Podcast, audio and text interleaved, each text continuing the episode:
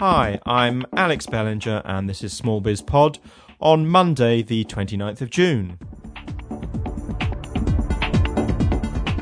Now, in today's episode of the podcast, I've got a really great interview with a, a, an entrepreneur who has built up an amazing kind of adventure, treetop adventure experience called Go Ape, which I'm sure many of you will be familiar with. A really great story of Tristram Mayhew, the founder of Go Ape, who quit his corporate life and literally ran into the woods and discovered a business. It, kind of. Uh, but a lot of really useful practical advice for anyone thinking of leaving their corporate job or anyone maybe who's forced to leave their corporate job who has now an opportunity to look for opportunities. Lots on negotiating, lots on motivating staff, lots on building a successful business and Go Ape now uh, with revenues of 10 million a year. So definitely well worth listening to and I hope you enjoy it.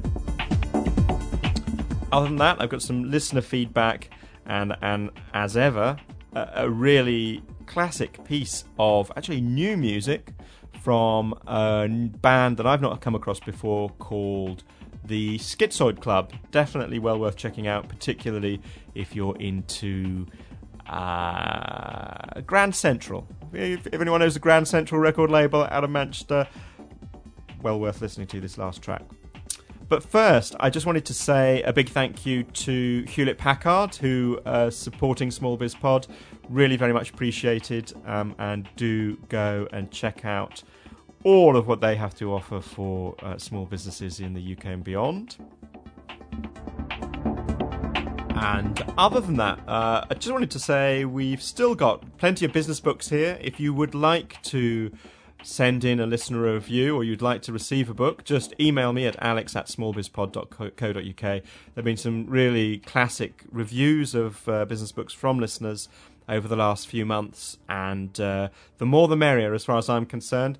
Still have a selection of books, for example, Green IT for Dummies, if that's your scene, Making It, Women Entrepreneurs Reveal the Secrets of Their Success, um, and The Innocent Drink Story are just three sitting on my desk in front of me right at the moment. Um, so, yeah, if you fancy a crack at uh, well reading any of those, just email me. I'll send them to you, and then all you have to do is record a three, four, five minute uh, book review in audio. Send it to me, and it'll be appear in the show, appear in the podcast. So uh, please do, if you're interested, drop me a line. Okay, so without further ado, let's go straight into that interview with the Go Ape entrepreneur. So, um, today uh, I'm with somebody who has possibly the best, maybe the second best uh, title of anyone, any entrepreneur um, or business person I've interviewed on Small Biz Pod over the years. Not so long ago, people remember I interviewed um, Joe Batista from Hewlett Packard, who was the chief creatologist, which is a very cool, very, very cool title. But I'm now confronted by the uh, chief gorilla. Uh, who are you, Mr. Gorilla? Hi, Alex. I'm Tristram Mayhew, and I set up uh, Go Ape, which is a high wild forest adventure. Uh, this is our eighth year, so seven years ago. How? Why? What, what inspired you to do that? I think I was becoming deeply disenchanted with my early rising, corporate climbing, frequent flying, terraced housing, young child never seeing, never getting home life, um, which I had thought would be great. And, uh, and I just thought, no, I'm not going to find my life's work here. And I wanted to do what I really felt I could be successful at, and I re reevaluated what I thought success was. And for me, success was you know, being around my young family, and for them thinking I was successful. And I just thought that was incompatible with my increasingly busy and unmotivating corporate life. So, were you? Was there a point whilst you were within that corporate life that you were kind of always looking for the business idea, or did the business idea kind of tumble from the sky into your lap? Well, I think I had two or three business ideas which I thought I was quite serious about. I saw opportunities and I thought there is a niche there that could be done well. And I thought I could do them well. But actually, the difference between the two that I passed up and the one that I went for was that I felt really passionate about the last option. And I thought that is what I would really love to do, regardless of whether it's successful or not. And I think that was a key motivator for me because I strongly believe that you've got a, you an infinitely more uh, a better chance of being successful if you are passionate about it because it won't feel like work and you'll put the hours in without even realizing it. Yeah, I mean that that's such a, a, a common theme. And where did you you you discovered this in France? I think the, the kind of the, the formative concept that you de- you developed into Go GoApe. Yes, um, it was the the real start of the process. Is I had spent ten years, including four years at university, as a soldier, and left at the age of twenty nine when I felt the latest I could leave, um, probably. But I I wanted to not drag a potential family through army lifestyle. So I'd really enjoyed being a soldier. I thought it was a fundamentally worthwhile job um, and incredibly varied. And I really liked the people. But I just thought that isn't for me the family life. But I wrote, I read a book which a number of people recommended, which is "What Color Is Your Parachute," which is an American book, and it's a find your soul job. Uh, as in S O U L, mm. as opposed to my case, pretty much unemployable, my only job and um, and it asks you to do a lot of things. And one of the exercises is to write down um, proper nouns that you like being around. And I thought, well, what's the point of this? And I wrote mm-hmm. down, and then you have to put them in a matrix and choose which ones you would prioritize above others. And my list, my top ten list of proper nouns were teepees, tree houses, uh, bonfires, water, windsurfers. And I thought, yeah. yeah. I would love to be running an outward bound tree houses in, in teepees in the tree houses, uh, bonfire sort of centre. So I, fully energized, went and joined Coca Cola as a regional sales manager. Which I really enjoyed, fun enough, because they allowed me to continue to wear my army boots, um, some shiny uh, tracksuit bottoms, and a bomber jacket that said "always refreshing." but even I could only be enthusiastic about fizzy pop for so long, and reapplied to join for um, to GE, which I'd also read another book, which was 100 Best Companies to Work For. Yeah. And Coca Cola and GE were in the top three, and IBM, uh, sorry, Microsoft was the other one. I thought, I'm not going to get very far with them. so um, I reapplied for GE, and they were kind enough to take me on, having refused me before because I'd failed to turn up for an interview, which they quite rightly realised was possibly not a good start. But um, so I had in my mind that actually the outdoor life was for me, mm. but thought corporate life was the way, the sensible way to go. Um, and although I learned a lot about corporate life, which somehow still still impresses the bankers, um, actually I learned a huge amount about what I didn't want to do. And then when we saw this thing in France, which was a, a, a, derivative of what we currently do, we were already, in my mind, I was sort of looking yeah. between 10 and 12 o'clock. You know, I was looking in direction for something outdoor, and I knew that this wasn't happening in the UK, and I was looking for something forestry based mm. um, for no particular rational reason. I just thought I'd like to do something in the forest. Um, and saw that opportunity. I think if I hadn't gone through that process, I probably wouldn't have recognized it as the opportunity it turned out to be. Um, just for those who perhaps haven't come across Go Ape, I know this is you know radio style description, but just give us a give us a flavour of what the, the, the Go Ape experience actually involved. I assume actually you don't mean that. I think you probably mean um, well we're uh, it takes about three hours. We put you into a climbing harness. Uh, we give you some training, which we think is reasonable to do, and then you climb up rope ladders into the treetops and swing through about a kilometre of, of, forest, not directly supervised, across um, a variety of obstacles, rope bridges, swings, Tarzan, and zip slides. Um, and it uh, gives you an enormous sense of well-being. There's an interesting thing, just just uh, a couple of sort of technical things about the experience. Um, and first, firstly, uh, in a lot of what you say, you talk about keeping the, the sense of adventure as being important. And in the kind of health and safety obsessed land that we live in, uh, creating an experience where there remains an element of risk, or at least the impression of an element of risk, must have been quite hard to achieve. How did you handle that whole process? Well, you're quite right. We, uh, uh, we are built on customer wow, but we have designed in risk. You know, it is the um, when you go round, you have to take responsibility yourself for clipping yourself on and off to well on and remaining on the course as you go. But you have two safety lines, and as long as you clip stay clipped on with one, you cannot fall. But when you get to a junction at a tree on a platform, you have to take one off, clip it on the other side of the junction before you can take the first off, and then progress. Now, um, if you don't, you if you slip, tripped, or pushed, you would expose yourself to a very serious or fatal injury uh, because we're 14 meters off the ground and um, you're probably five sufficient to, to, to have an unpleasant day. Yeah. Um, that said, we've had 1.4 million people through and no customer claims. Um, Yeah. but forests are renowned for shallow graves, so don't look too closely. But, but we, we were very keen that it was, we wanted to keep that element of risk in because we're concerned, as was to our surprise, the Royal Society of Prevention of Accidents Chief Inspector for, for Safety and Play, was that he thought the country was becoming too safe and mm. that young people in particular are being denied any access to any exposure to risk, such that when they get to 17 are allowed to drive a car having only ever been exposed to video games where you can pile in as much as you like, but no one ever gets hurt, mm. that they may actually think that that's the same in a car, but in fact it's a one and a half ton or half ton bomb at 70 miles an hour.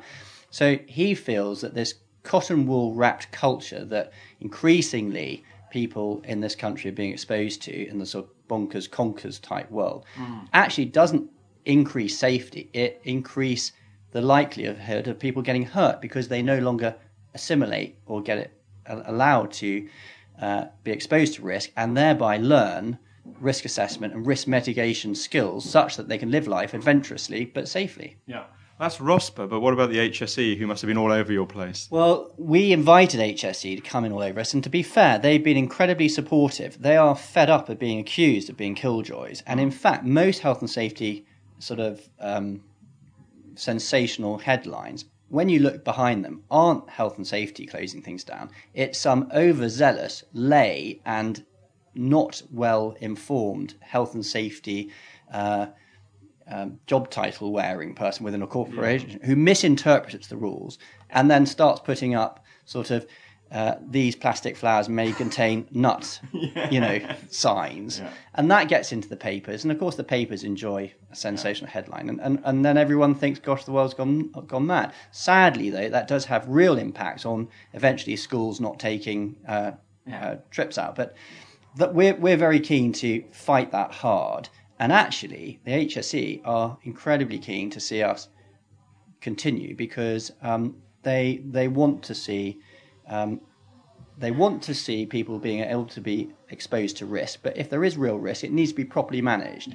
Unnecessary risk about things breaking or being badly designed or trap hazards shouldn't be allowed. There's no benefit from that sort of risk.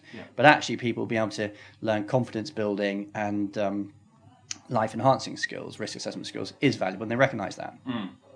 Now, in any business, there's that. There's that. First of all, there's the kind of um, well, there's, there's there's there's the selling element, which is obviously crucial, and you got to got you got to find your customers. But there's usually one kind of defining deal that really is a bit of a breakthrough. And to me, just looking at your business from the outside, it seems to me that you clinched an incredibly important deal for you, and that was to persuade the Forestry Commission to allow you, and correct me if I'm wrong, but I think the Forestry Commission to allow you to site your um, experiences in their forests. Uh, How did you go about securing that deal? Well, I think you're right. We were very lucky. Um, in the UK, 40% of the nation's forests are owned by the Forestry Commission. Now, that's been devolved into England, Scotland, and Wales. Um, but when I thought about how to market something which was physically lost in the woods, and you could be on a busy road, but within 20 feet from the road edge, you physically can't see anything. How would you get the equivalent of a shop window? You know, um, so Carphone Warehouse always have corner locations because you get double the footfall. Where was the double footfall location in Forest? Um, and I scratched my head. And it was the early days of the internet, 2002, late 2001, and I plugged in uh, visitor Forest Visitor Centre into Google, and up came Forestry Commission and 40 dots on a map. And I thought, well, that looks good. So I approached them. I wrote to them, um, and I just picked one district, East Anglia, because my mum was from Norfolk, and I thought, well, might as well start there. And I wrote to the the forest district manager of East Anglia District and said, look, I've got a proposal. I'd like to come and pitch to you. Can we arrange a meeting? To which I turned up with a video that I'd made, home video, and um, and a, and a TV and video player, and walked in and pressed play.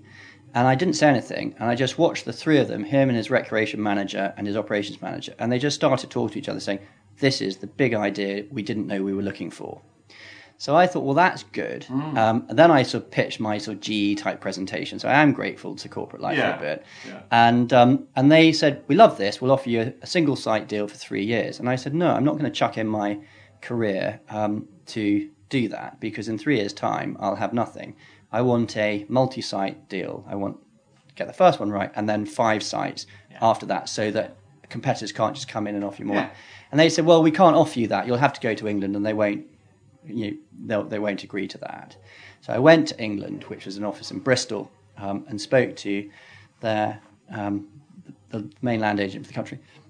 And what I didn't realise was that what I thought they wanted was different from what they actually wanted.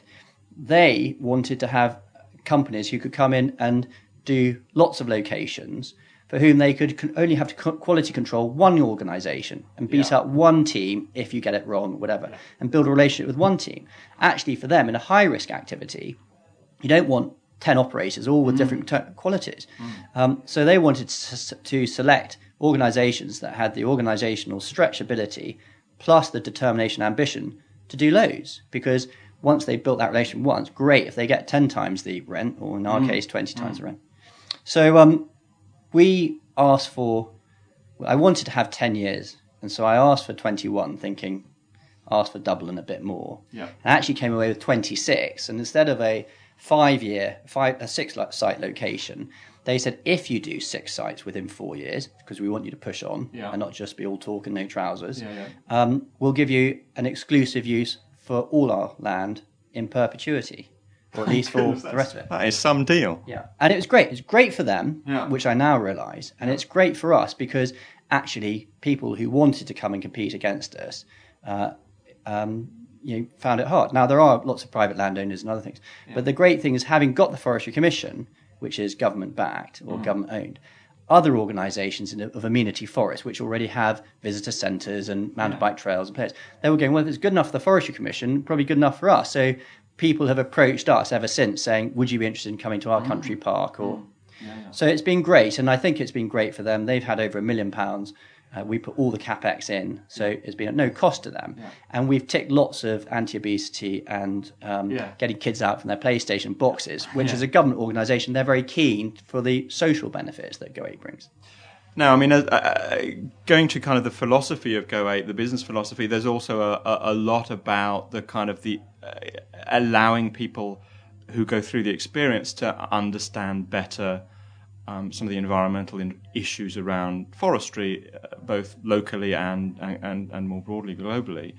How important is that element in terms of the the, the, the, the environmental educational element, as it were? Well, from the beginning, I think we clearly identified we, we saw ourselves as a brand. We weren't just a high ropes um, company. We currently mainly are. Yeah. But we saw ourselves as, as being about creating adventures and encouraging people to live lives more adventurously. We currently use a vehicle of high rope courses in, in forest to do that. Um, what we then went through an exercise is what are we and what are we not? And what are our values? And one of our values, we felt we wanted to be socially and environmentally responsible, and we wanted to do the right thing, which is a catch-all. You know, so when we think about things, we say, well, what's the right thing to do? And, and there's a bunch of other things too about you know, being creating worthwhile, well-rewarded careers, and, and so on. Now, from an environmental perspective, our business currently is physically built on the long-term beauty and health of the forest. So it would be crazy from a business perspective not to look after your environment. But also, for the sort of people we want to attract to work for us and the customers uh, who come, we want people. You know, we want to attract people who are interested in that. Yeah, yeah. You know, and so it would be crazy not to. Now, we are all um, very keen to be good custodians, um, but it makes strong business sense too. And it also gives us a differentiator in terms of competitors because we invest in FSC timber cabins that look beautiful and very Hansel and Gretel like, whereas most competitors go down the sort of paintball route, which is if it's a you know, steel container, possibly clad or, or covered in camouflage netting. And that looks just not beautiful Yeah. or sympathetic with environment. Yeah.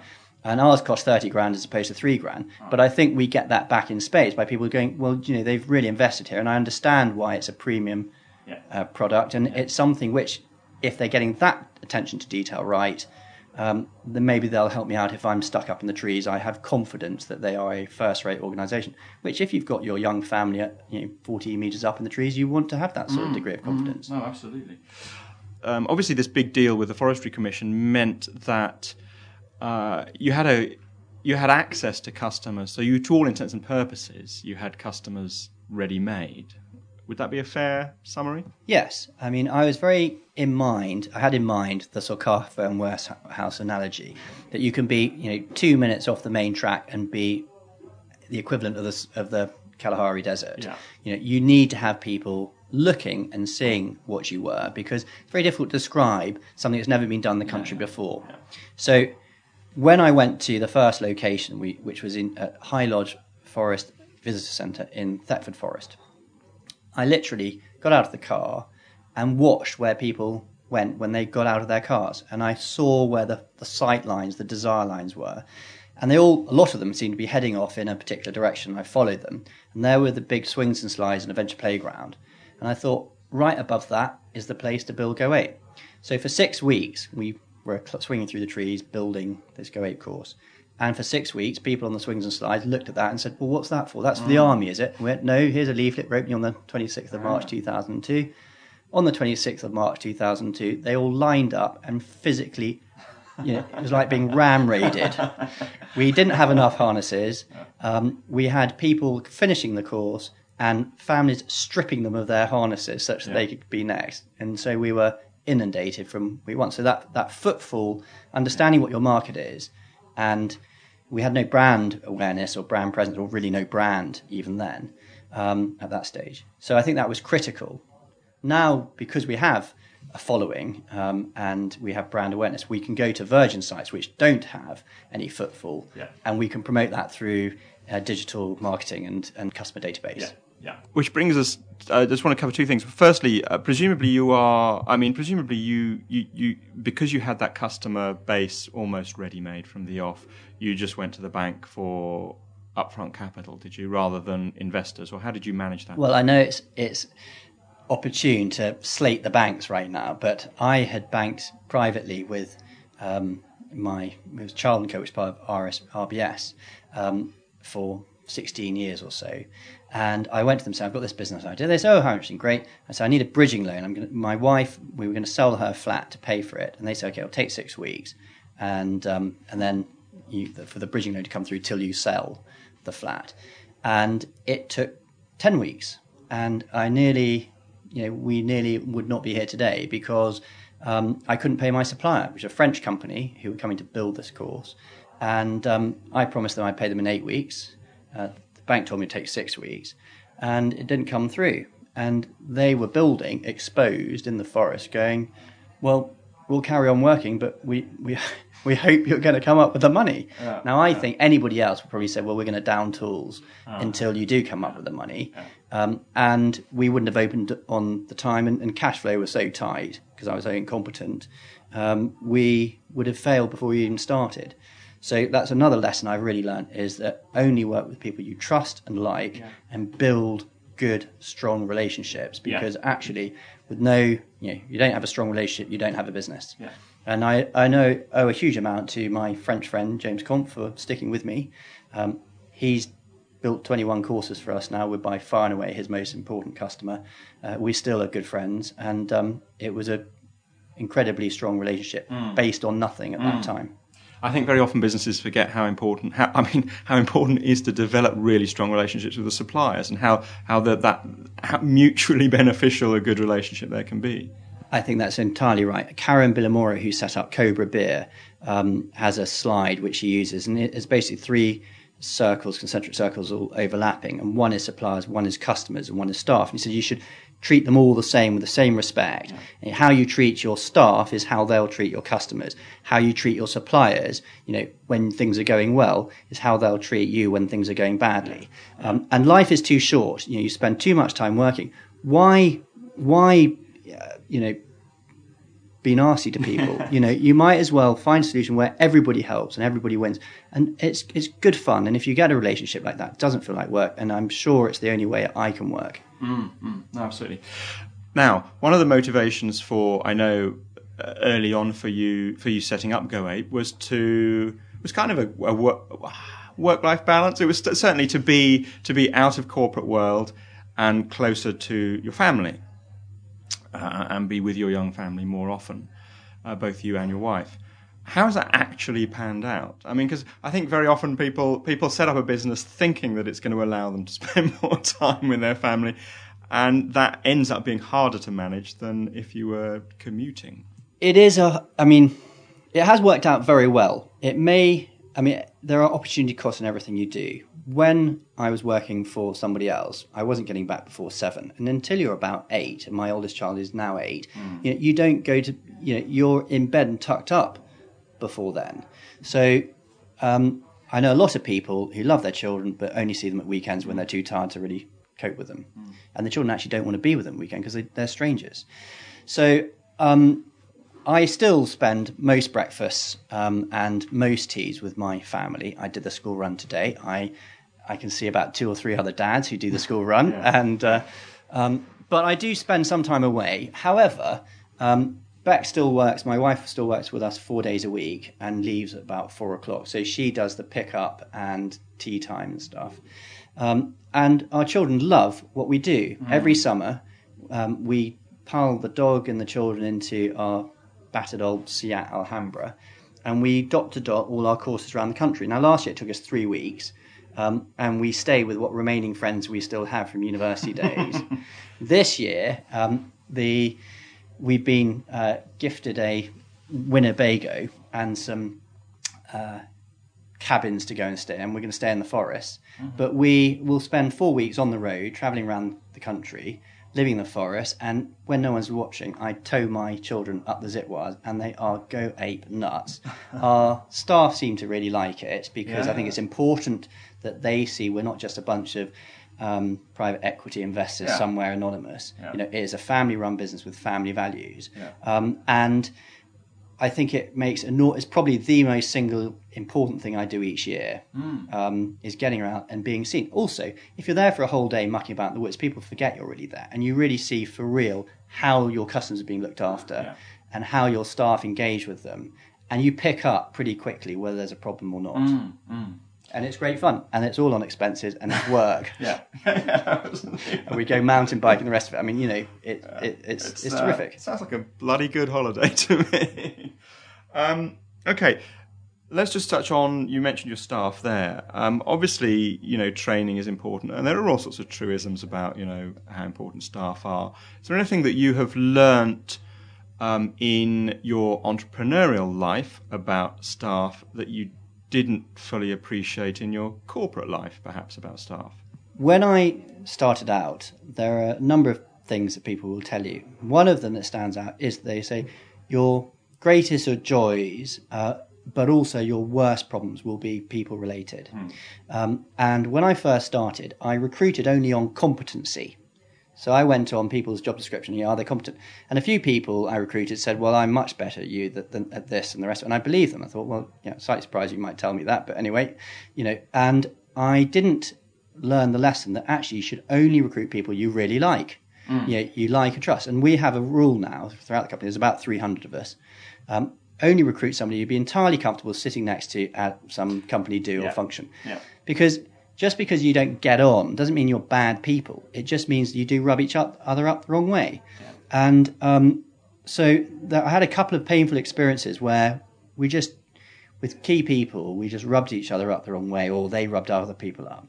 And now, by working, um, we, we recruit for I think for people skills primarily, and then technical skills secondary. Now yeah. there are certain you know, IT and things like that it's the, the T in the technical needs to be stronger. But yeah. that's been a key lesson for us. And once you get a sort of a core genetic makeup of your of your company ethos, yeah. actually it's self fulfilling, self recruiting. Yeah. And we have an amazing team, a brilliant team. I, I mean, last week I spent two days going down to Bristol and I was climbing up all sorts of weird gantries in, in a quarry that had been asked to go and have a look at, which was brilliant fun, and doing yeah. all sorts of stuff I didn't allow the people I was with to do because I'm not going to see myself. Yeah, absolutely.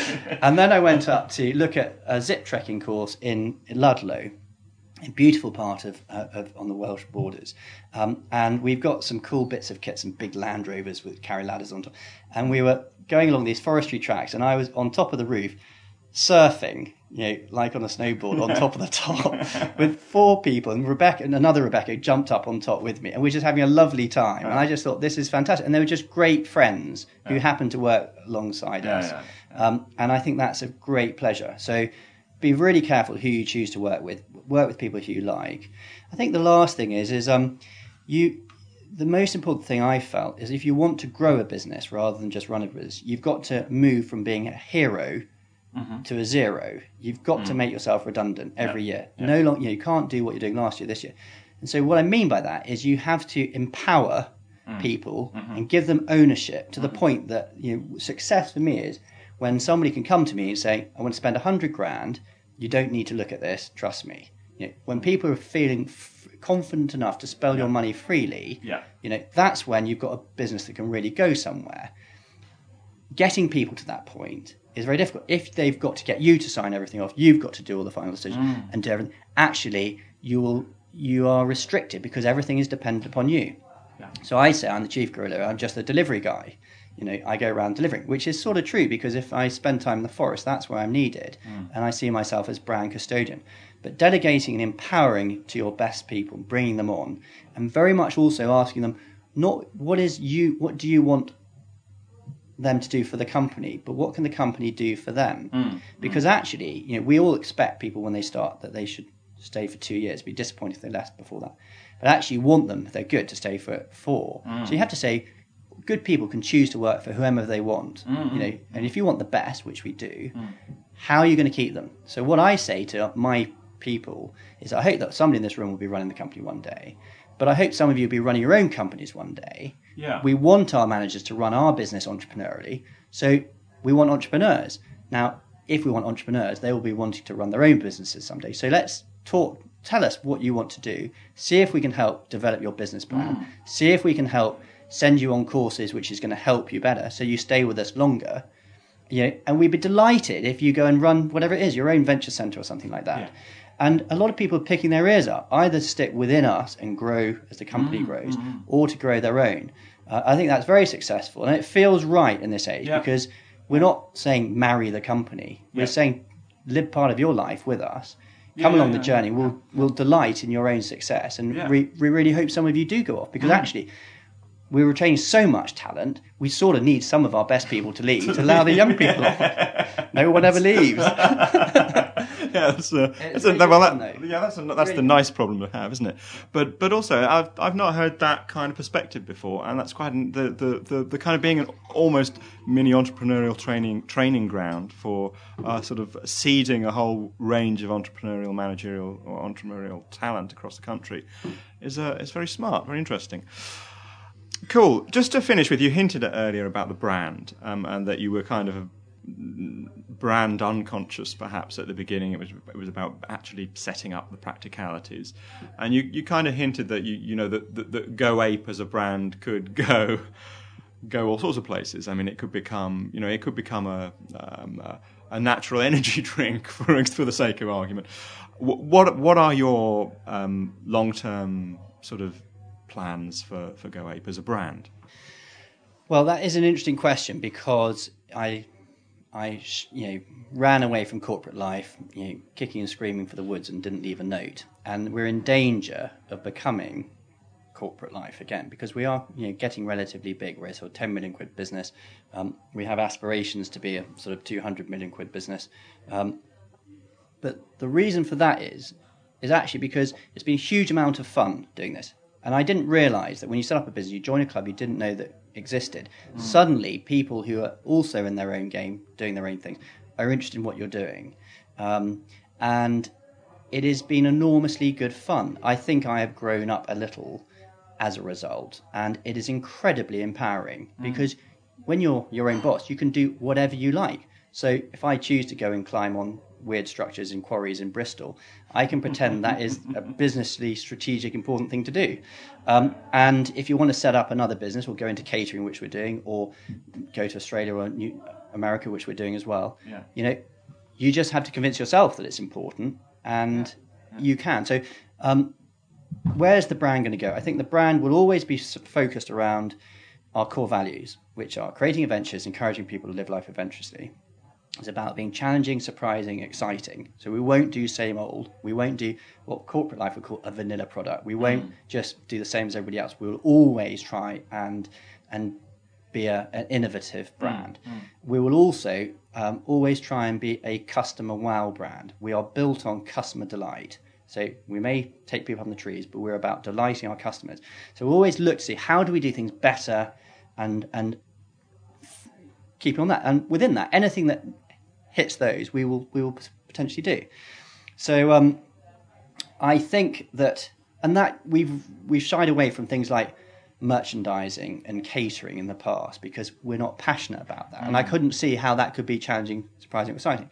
But somebody like Howies um, or Innocent Drinks somehow do that with their own product lines, clothes and stuff. And actually, our customers are saying to us, it was a shame we couldn't take something away. They sort of expect to be able to wear something. And if our brand is that powerful that people actually want to associate themselves with, it's almost a little bit disappointing that they can't take a t shirt. Now, I've always thought, t shirts, how can that be exciting, challenging? But actually, we're beginning to think that's an area that we could do. But we'll only do it by getting people who are passionate about that sort of stuff to come and advise us. The great thing about pushing a business on is that people like Howies, Fat Face, uh, Innocent Drinks are all quite good mates of ours nowadays. um, and, you know, Duncan Goose, um, who's Entrepreneur of the Year and his uh, water brand, it, you find yourself sitting at tables, um, at award ceremonies and things like that. And it's really great to be able to tap into people who are incredibly generous with their time and their, their advice. Um, and I think that is good fun. And I think our brand, therefore, could go as far as we want to. Yeah. I may or may not be with it. I think I will always want to stay with Go Ape because my children are nuts about it. And they, I think, would really enjoy having an opportunity to, to get involved if they want to. Not least because we've got some world class climbers and kayakers and stuff. And I think they're going to want to do that. So great for them to have you know Oh, yeah. those those uh, introductions into um, into those worlds. But I also think that you know I'm keen to live my own life adventurously, and if I can do that with work, um, with a few long sabbaticals Yeah. every now and again, I, I don't see any reason. I have no desire to sell. I have no desire to retire. I'm only 40. When I say only 40, I, there isn't a day that goes by and I think, oh my gosh, I'm 40. But, you know, I think that's where the brand can go. And, I and I think as long as we stay true to those values, the brand can do it without me. Tristram, thank you ever so much. Really, really great interview. yeah, you've just that's ending on the point where you're you're no longer involved. But there we are. Yeah. Bye. Bye. So there we are. Thanks ever so much for Tristram there, and uh, I think a lot to inspire uh, and a lot to learn from from that interview. So yeah, I'm hope you all found that useful.